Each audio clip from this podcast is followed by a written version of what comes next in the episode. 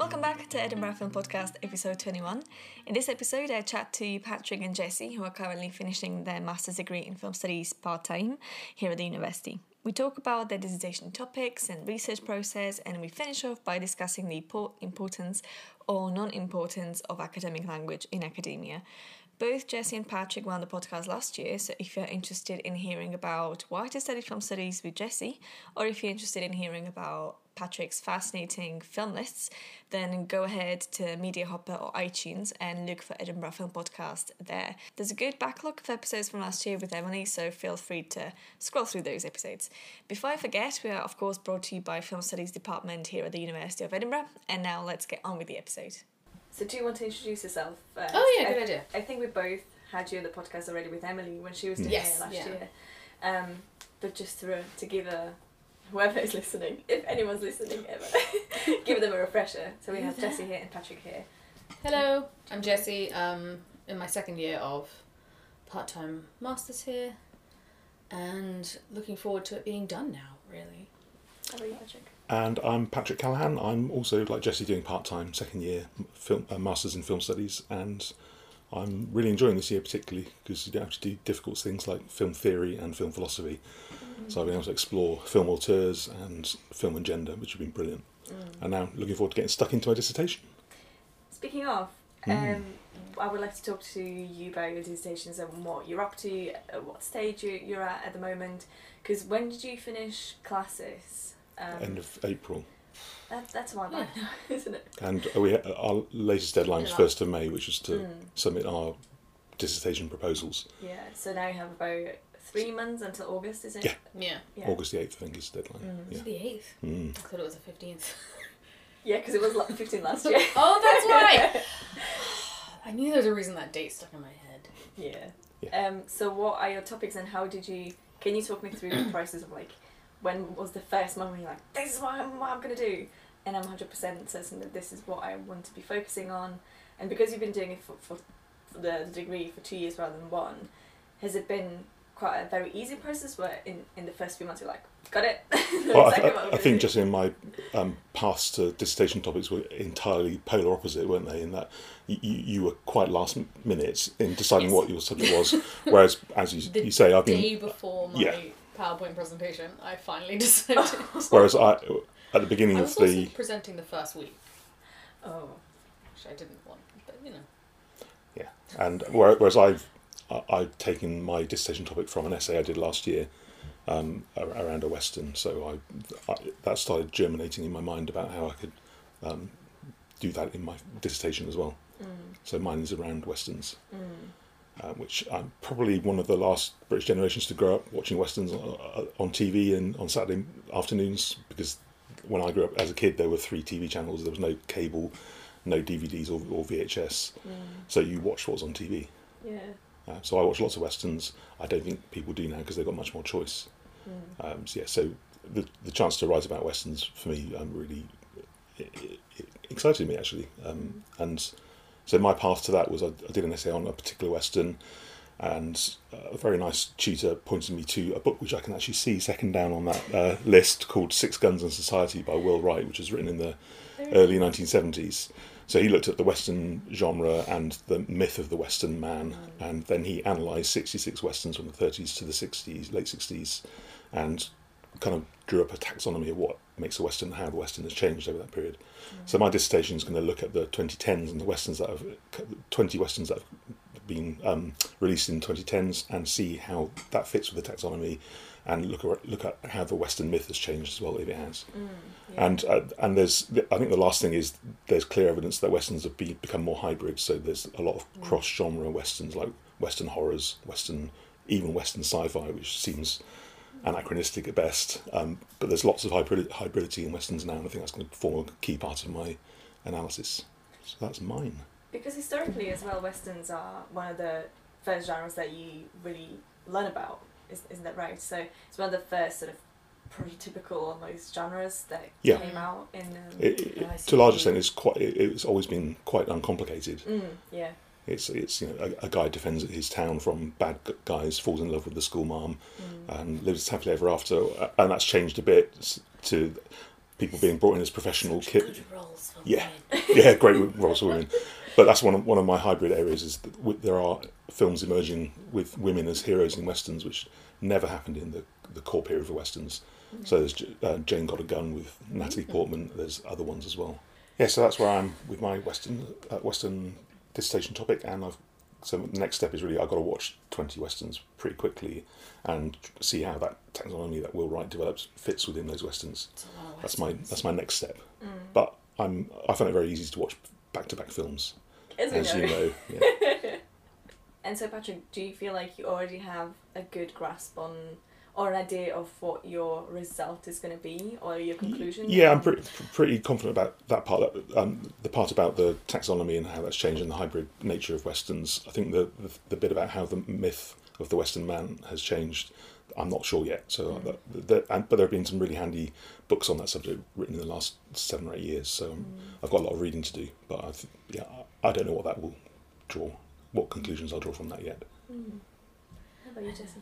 As Patrick mentioned, it was a bit of a last minute decision because the I've had an idea for a research project for about four years now, which is not what I'm actually doing for my dissertation because it's not a focus on a film or particular films.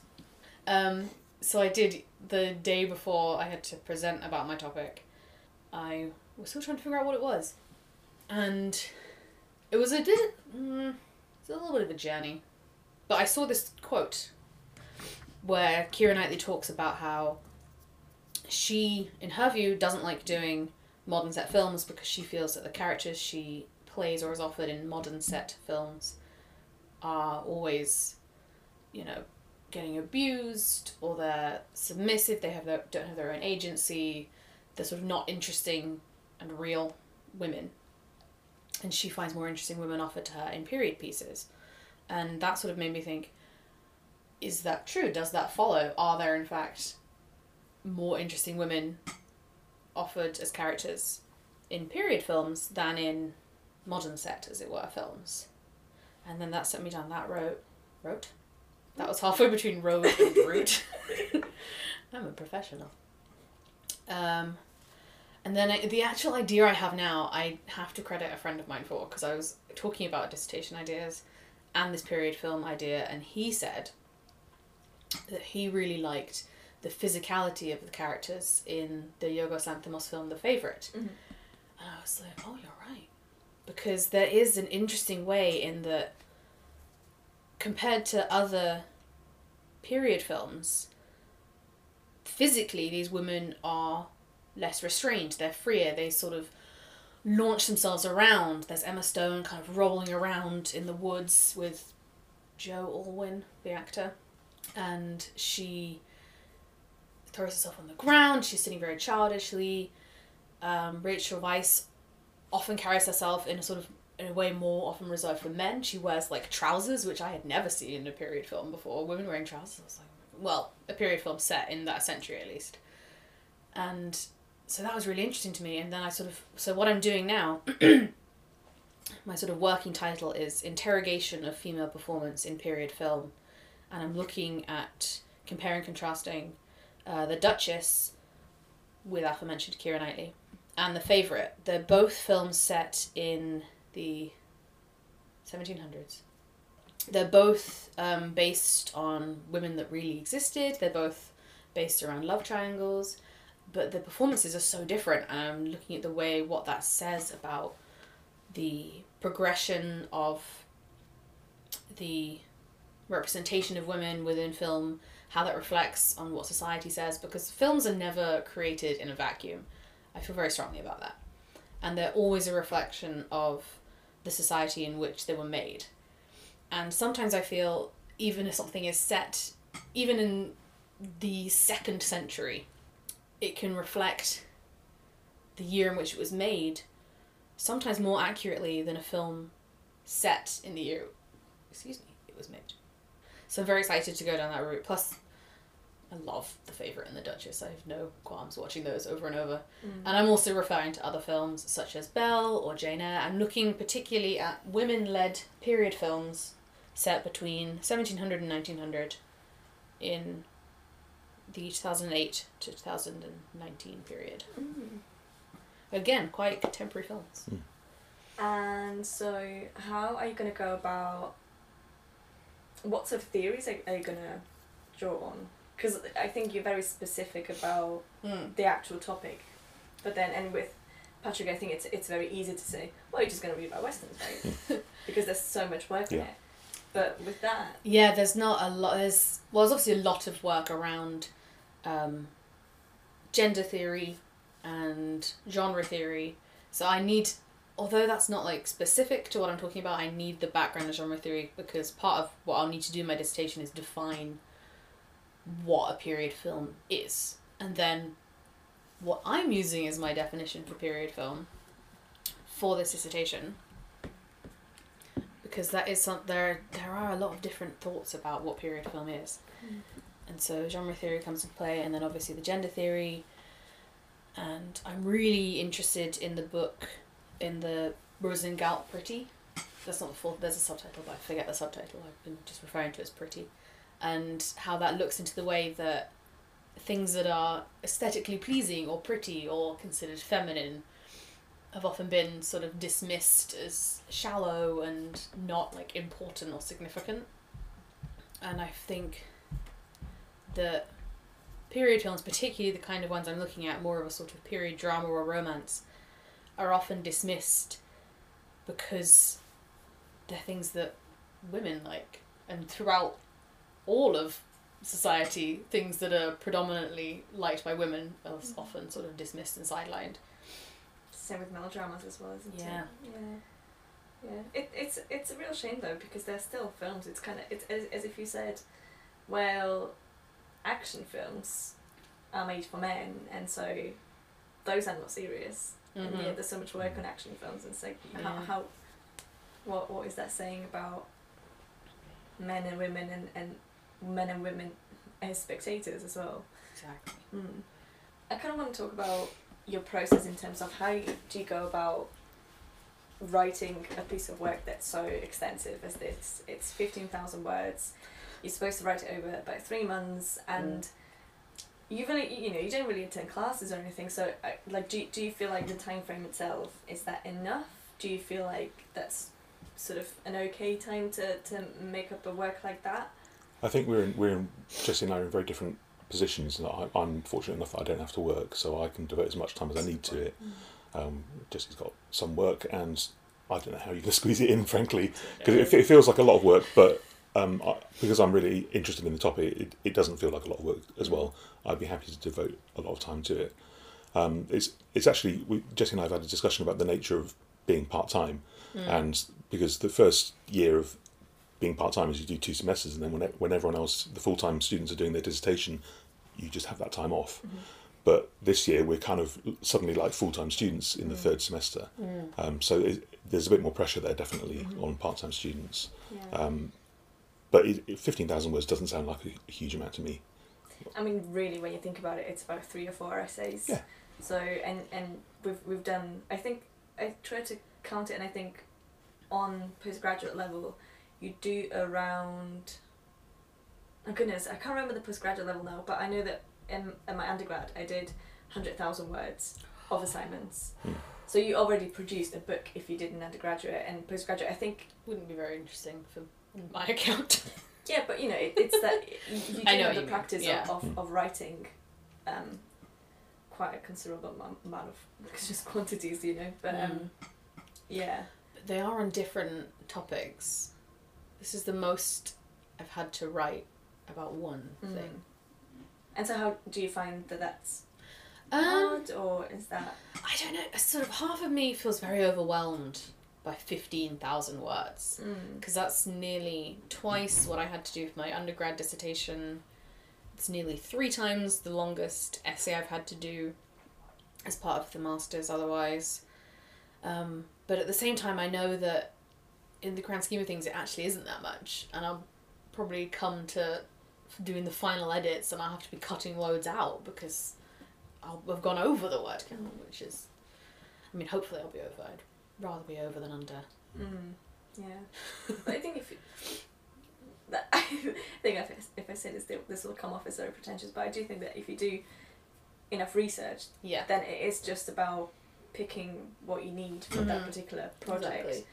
and then you always have more information to draw on. So it's just And it- about like it does become easier when you kind of break it down because we had to do a as you know a breakdown of our potential chapters Mm. for the proposal and that does also make it seem easier because you're like oh okay so you have intro conclusion and then if that's x amount of words then you only have this many words left for the actual bulk and then that's divided again into three mm, so breaking it down really does then it's much easier for me personally to think of it as three different essays that I'm then gonna three different essays on the same subject which I'm then gonna put together with an intro and a conclusion. Yeah, that's a good way of Mm. looking at it. Yeah.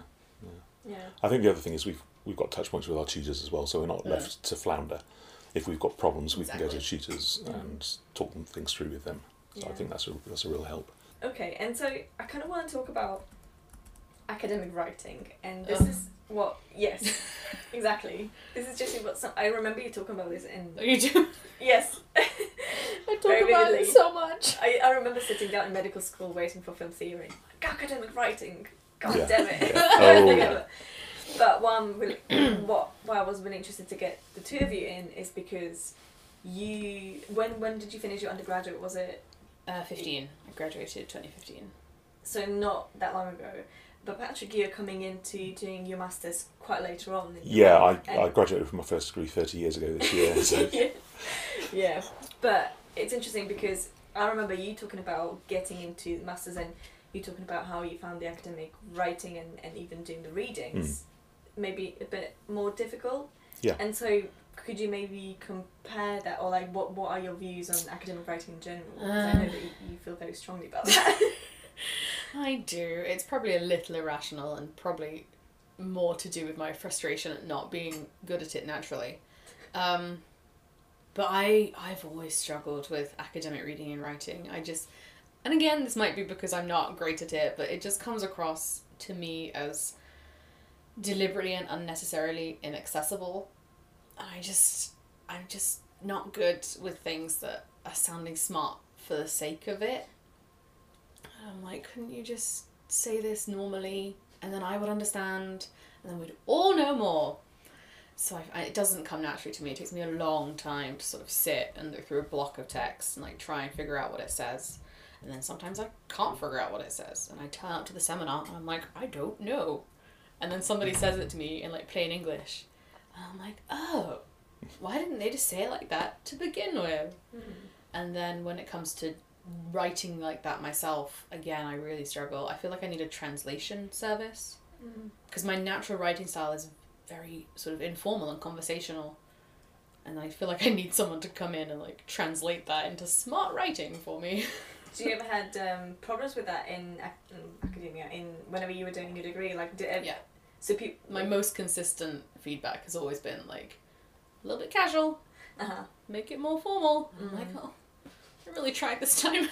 I think our experience is actually really similar, despite the twenty-five year difference between our first degree Mm. graduations. Because I, I feel exactly the same. Yeah. Um, I think the the difference is uh, since I gr- I don't remember ever having a problem with academic writing in my first degree. And I I did a joint degree with history and librarianship, and librarianship is very practical because it's a vocational degree. Um, but then when I went into work, I ended up doing a lot of um, content writing for websites and, and intranets. And one of the mantras there is, particularly for external websites, is you've got to make it simple to read. So the, so I don't know if the current version of Word has this, but there used to be a you could you could check what's called the Flesch Reading Ease score, F L E S C H. Otherwise, it would just sound really weird. Um, so, so it would tell you uh, how much education, how many years of education you'd need to read the, the text you just checked. Awesome. So it's a really good way of understanding that if you put certain words in, you need a degree, a first degree to read it. Sometimes even more. Um, so I was doing a lot of changing uh, uh, text so that it was readable, and that became kind of like my language of writing. So when I came here, um, I had some problems. Uh, um, onboarding, if you want to call it that. Uh, in that, I uh, in my first essay, I made the heinous mistake of doing something that's very useful in websites, which is putting lists of things into bulleted lists. and I got I, I got I got such a. I got such a row for, for doing that. I really did. So and, and there are simple techniques for making things more readable that you just don't need in academia. Um, so I, I've had to translate in my mind how that happens. I've also, I mean, frankly, my last essay, one of where I got one of my best marks, I deliberately put academic words in where I would my natural instinct would have been to make it much easier to read. Um, and I, hey, I got a, a decent mark, so maybe there is something in it. Yeah. Uh, I, I, I think I think we probably both agree if we could make all academics at the same time suddenly start writing Yeah. in, in plain English or plain language, whatever that language is. You just I had a really really interesting conversation with um, William, who was doing the masters with you last year and is now on a PhD, and because I was I was talking to him about how he get how people who don't have English as the first language manage.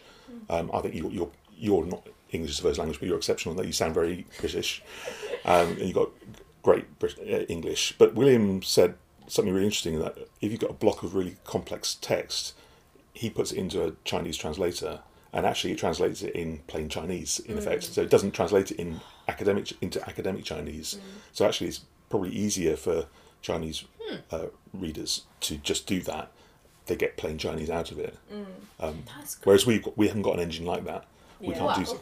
maybe you could put it into a translation, translate it into Yeah, say French, and then back to English. that's never worked. I might try it. I actually had a friend who asked me to translate um, something for her into English because she was just doing her. It's kind of like a dissertation, but not entirely. It was just a, literally just a wee text, and I struggled so much because I could not understand because it was Slovak academic language. I struggled to understand what she was trying to say in the first place, let alone trying to translate it.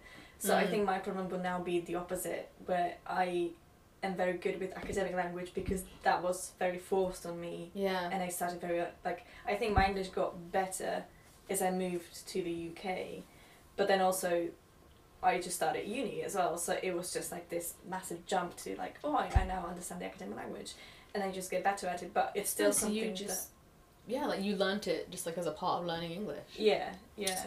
But then also now I, I kind of feel like I still can't speak academically, if, if you know what I mean. So I'm very good yeah. at reading it and writing in it. But it's something that's almost like an abstract skill where you can't really. You know, I wouldn't be able to um, be at a conference and just give this um, talk. As Dan Yacavone, who used to work here, and unless he still does, he speaks very academically Mm, as well, and it's yeah. it's quite something to witness. Um, but I can't really make that translation between what is in my head and then how I. You'd you know, like me when to write it down first. Yeah, yeah, because it is a process. It does take a while to, to Yeah. you know write ac- ac- academically. But um, yes, I wouldn't be able to be an academic in, in my own language anymore. I don't think Right. uh, unless like it, it, it would take a lot of time. Right. Um, but it's interesting to to see how you just like no. Just, I don't. Be, but I think because it's partly because you already have that experience with your own language Probably. where it is simple, and then you're like, well, why I this just- why does Mm. this need to be so complicated? yeah. I just I resent it. I think is the easiest way to sum it up. Mm. I resent you, academic language. But then, do you think there's a On the record. Do you think there's a solution or there's um point to it at all or what? What? Because I th- I think There, I mean, there is a point because maybe I'm not the best person to ex- explain what the point is because I disagree with the point. But I guess the idea is that it is this sort of next level of education and you kind of have earned entry into it. But I just I just don't like the inaccessibility of it and for me especially with this film studies that I'm really passionate about. I love film, I love television, I love talking about film and television and people people always look at me really funny when I say film studies because they people outside of this obviously they have no idea there even is such a thing. And they're like well what do you mean film theory? And I love being able to talk to people about it. And so I want to spread it as far and wide as I can. So I want it to be accessible. But I guess I can for I guess I can try from the other side to see that it is this kind of like you've earned the knowledge. And uh, you yeah because you have spent say five years or however long mm. to to learn it and to study it, which is why you get a degree at the end. And also, you pay lots of money for it as well. Which um, I should install some kind of software in my brain for the price of tuition. yeah. But I What think you I think you can do a masters and and probably a PhD without going down the full academic writing perspective. Depending on what you're looking at. If you're looking at philosophy like Deleuze, and uh, then I Mm. suspect you can't avoid very very complicated words and sentences. Yeah. Which is that's why it doesn't interest me. Whereas I think I, Mm. I could I could see my master's dissertation being extrapolated to a PhD around that same sort of subject area, Yeah. and I'm convinced I could do that without resorting to long words, too too many long words. Anyway, I have to put a few in just to make them happy. Yeah. Yeah. But I, I think you, I def- I'm pretty sure you had the same experience. Sometimes when you, because you, you do go through some of the readings when you do a degree, you do find readings that are like Deleuze. That's I find that I give up because I find that inco- Yeah. incomprehensible to a point where I'm just like this is too much, and it I feel like you just see where I'm like. It's, this is unnecessary. I If you do have, I do like philosophy, but the, I think philosophy is complicated enough Yeah. Philosophy's for us the- to not complicate it further by using this very complicated language. Yeah. Yeah, But I, um, I feel it's the worst of all the culprits, yeah. academic writing wise. But then you have other academics that do write articles that are very simplistic and sort of very easy access, and some of them I find actually quite funny. And then you have some people who still use very sort of high level academic language, but you can sort of see the point and it's not pretentious. Mm. Mm. But then you also have people who just use it, and you know that it, you're reading through it and you're like, you're just doing it because you can, and there's no point to it. So I do find that with academic, academic language, I don't really mind it, but it does need to be purposeful Yeah, as well. Um, Because I think the thing with philosophy, I found it wasn't necessarily that um, they were using unnecessarily complex language. It's just the nature of philosophy that Mm. y- you have to. You, know, you, you have to explain yourself your what's going on in your mind as a philosopher yeah. and that, and any one person's mind can seem very confusing to some people Mm. and very obvious and uh, tangible to others. Yeah. Yeah. I wish there'd been a seminar where someone had told me why I should care what they say. Because it's all well and good telling me what they say and what it means. Yeah. I may not always understand it. But it's like, okay, but why does that matter? It's like, why does, like, so Derrida sat down, wrote this really big book about a thing, but why is what he says more important than what somebody else has said, but not necessarily written down? Why? Why? Why should I care? Well, and do you think you found an answer? Because this is something that I wonder all the time as well. And I don't like- think I but- found an answer. And do And you I want to know where the philosophers of colour and the women philosophers are. that is a good point? Yeah. Um, Well, aren't all philosophers either German or French, which yeah. probably means neither of those things are ever going to happen. But do you think it's different with philosophy and say film theory? So do you feel like there's Yeah. a point to film theory, but there's no point to film philosophy? I don't. I don't. Say, I wouldn't go as far as to say there's no point to film philosophy. Mm, Um, if, if we I know, I know that I'm pretty sure that me and David are on opposite sides of the coin here, where I consider film philosophy a part of film theory. Uh-huh. I think he's the other way around. And I think it is, I think it is interesting and worthwhile to sort of attack, for want of a better word, um, film and film theory from all different angles. And just because I don't really understand philosophy or completely understand why I should care what Derrida and Heidegger and Deleuze and Hegel and all the rest have said, it doesn't mean that other people shouldn't care. I Mm. And also, I wonder if you see, at least that's what it was um, like for me when we did film philosophy. I also uh, found it very interesting because for me, philosophy was, it wasn't film philosophy necessarily, it was Mm. philosophy in general.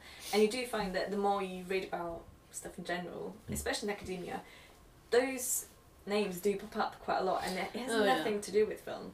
And so I wonder if That is it's applied to it. yeah, so I think philosophy is very a general term Mm. that we can apply to pretty much any aspect of life. Yeah, for sure. And so I feel like maybe that's why it is important because it it does come up and it maybe does make you appreciate life Yeah. from a different perspective. But My issue is with philosophy as a whole, not specifically mm, film philosophy. yeah, I think it is always good to unpack everything from every angle you can. mm. what do you think, Patrick? Yeah, I'm. I- I've never looked at philosophers before, so that it was kind of a first immersion, and it was difficult. Um, but there again, when I look at the previous semester when we did film theory, there were quite a few of those modules that were pretty difficult as well. Mm. So I, I don't think it's just philosophers. I mean, just reading what Ant- Antonioni wrote, a lot of that didn't make a lot of sense to me. I was glad when that's, that, that seminar was over and I could move on to something that I might understand, Yeah. like genre theory. But that's that's me. Um, you know, it's it's quite interesting that on the day that I did my presentation about my dissertation on westerns, I was followed by a, a guy who his whole dissertation is about Deleuze, and I've been in I've been in film and gen, gen, gender with him, and he's just got his brain is wired completely differently to mine. He- the way he talks and it. understands things, I can't go anywhere near Yeah. his level of um, uh, work. And I think it's important to appreciate that as well and acknowledge that. But that whenever you, and it, again, that's not not just degrees in academia. It's kind of life as well, isn't it? That, but especially in academia, when you go and do a masters, even we were like what twenty in our class or whatever, and there were so many people from different backgrounds, and it's just important to to and at that stage as well to realize that. Well, I did a dissertation on this, which was very specific, which is why I'm Hmm. doing something similar now. Mm. But then someone may have a very different background, say in philosophy, which is not my thing whatsoever. Never really had a chance to dig into it, and it's just appreciating that that you don't need to know about everything. Mm. And if you do have your niche, the better really you, you're off because then you can go much deeper, and that will become your Mm. expertise. Yeah. Um, but it is a bit. I found it a little bit stressful almost to see how much people knew. But then that was because all that knowledge was brought together in Yeah. one point. Everyone has their own yeah strengths and yeah weaknesses. yeah it's just like you know being able to take advantage of that and just go okay th- th- this is my thing and I don't not that you don't you, you, you become blind to everything else but it's just saying that this is not my thing and that's fine because Yeah. I have something else to work on Well, that's so you have to be. You probably have to be practical when you're doing a, a degree, any sort of degree, Mm. um, but particularly one where there are complex areas that m- you may not be familiar with. You, you are, so I imagine there are two different ways of looking at it. You can either go in and say, I must learn about everything that, that we're talking about, or do what I did, I had to do, I had no choice, which is to worry about the stuff I don't understand, and, and then in each semester there is suddenly there's a subject that makes sense, Mm. and that's what I wrote my essay about. So I was really practical about it Yeah. last year Yeah. because I found both those um, modules really difficult, um, but I found one in each that I could write about. Um, Yeah. So with, with um, it was genre theory in, in film theory, and when it came to philosophy, it was the um, paradox of fiction Mhm. that suddenly Yeah. made sense to me. Yeah, but also I think it, it's well. When I was doing my masters, I was here for a year, so you really have you don't really have that much time, and you're Mm. doing. I think it's it's a few more courses at one time in one semester. Yeah. Yeah. just kind of have to. It's quite cramped, um, and so you do kind of feel like I definitely made those practical choices as well. I was like, well, this is what I knew most about. I did all the readings, I watched all the films. Let's write about this for an essay. Yeah. Because then I do feel like even though a postgraduate level is much higher, then you can definitely feel that difference Mm. Mhm. when you compare it to an undergraduate level. I always feel like just save whatever it is that you really want to go crazy about for your PhD. Because then you will have three or four years to research everything around it, and chances are you're gonna dig into the little things that maybe you didn't really have time for or Yep, didn't really yep. understand. Whereas you just kind of want to pass your masters and Yeah, either save it for a dissertation or your PhD. Yeah. I have two questions, and then we can wrap this episode up. First off, would you ever consider doing a PhD and doing a PhD here specifically? For me, it's uh, y- yes, it's something for the future. I'm not going to jump into it straight away. Um, so my priority uh, over, this year has been to make sure I get up to a sixty percent mark for the whole course, because that's what you need if you want to do it here. Mm-hmm. Um, and I live in Edinburgh now. I've, I've moved here permanently, um, notwithstanding that I've got a camper van and will travel. Um, but I, it will be here if I do it. Yeah, Mm. and it'll probably be part time over thirty years or whatever the hell they allow part timers to do. But then they'll give you so much scope and time to really enjoy Yeah. and take it slow. And it really just just for, just just for yourself. It really sounds like you would do it for yourself rather than. Oh God, yeah, yeah. PhD to be this, you know. My, my, my, my dad's pushing me to say I'll do a PhD um, because he did his when he was in his 60s and, Ah, okay. and he kind of likes the idea of, because my sister's got a PhD and he likes the idea of two of his kids having doctorates. Yeah.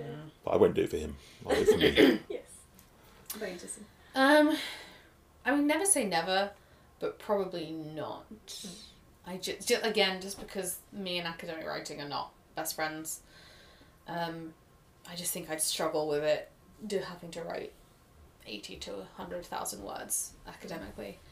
Um, but who knows? Maybe in ten years' time, I'll have forgotten how difficult academic writing is, and I'll because I love I love the idea of doing a PhD. But again, I just don't know if I could actually get through it. Um, as to whether I do it here at the at Edinburgh, I don't know. It would depend on where I was in the world, I suppose, Mm. And last question. and if I got the marks, I suppose. Yeah, if you had the money and you know, oh, yeah. all that. I won the lottery, maybe. Yeah. Um, and the last question is something that I I I realise that I keep asking this everyone whoever I sort of interview. Probably a good question then. Yeah. Well, I was. it, it's it's a stupid one. I love stupid questions. They're very simple It's my well. favorite questions. But I always ask, what do you think is the point of talking about film in the first place? Goodness. but it's just that I what's your sort of instinct like whenever whenever you speak to your friends and, and you just and it's not on necess- necessarily an academic level but just like why do you feel the need to go to the cinema and then go for a drink and talk about the film I mean, oh, this is gonna sound really cheesy, but I think everyone has their own personal reason why they like to do that. And for me, I I've loved films and television for as long as I can remember, and um, I've always loved being able to share that passion with people. And you know, I, I often go to the cinema alone now, but I love being able to go with a friend or two, and then afterwards you sit down because you get to hear what you get to say what you thought about the film, which is always nice to you know be the center of attention for a minute, and then you get to hear what they thought about it, and you all have a different experience. They might be similar, but they'll no one has exactly the same experience, and you'll all have spotted different things. And it's fun to be able to have seen a great film and be like, how amazing was that? And this bit and that bit and that bit, this bit. But it's also fun to see a terrible film and then talk to your friend and be like, how terrible was that bit? Oh my god, when that happened, where did that even come from? This whole thing was a sham. Um, that's very, and I suppose more academically about film studies, I think it's worthwhile because it's just a whole other approach to the world and it's just a different way of understanding the world we live in. And again, it's society's reflected on screen and you can analyze a film and you can kind of learn something about yourself or the people around you or the earth. yeah Yeah, I, th- I, I- I'd agree with that en- entirely. I think that a lot of people, when they think about film, if it, they might need to go and see a film more than once, unless they've got friends who've seen it, because then you can discuss it. Because as you, Jessie Mm. said, there's so much that other people see in, in the same way as that people see philosoph- philosophical writings in different ways, and you can talk through those and get different perspectives. It's exactly the same with film, and yeah, I, it's great to talk to people about film. Uh, I hope having done a, um, a master's doesn't make me a dick when it comes to talking about films with friends. you know, how much that reminded me of Renoir or something. You know, I must never say those words.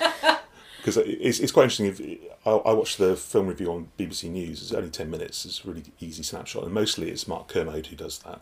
And he talks love about having gone to see most films three or four times and he gets different things out of it, which sadly makes me think he's got no friends. Um, but there's, a, there's another reviewer called Jason Solomons who sometimes fills in for him. And he talks like a dick when it comes to film oh, because he always says something really pretentious at the end. Like, it reminds me of mm. so mm. and so. And Mark Kermode doesn't need to do that because he's a man of the people. I, th- that's the way I, I see his Yeah. Mm-hmm. his very accessible mm-hmm. uh, way of talking like- about film. Yeah, I really enjoy his Well. reviews. we can be his friends Yes. I'll be your friend, Mark. If if you're you're listening. listening Mark perfect well thank you very much Oh, thank you for having us. Yes. Lovely. It's been a pleasure.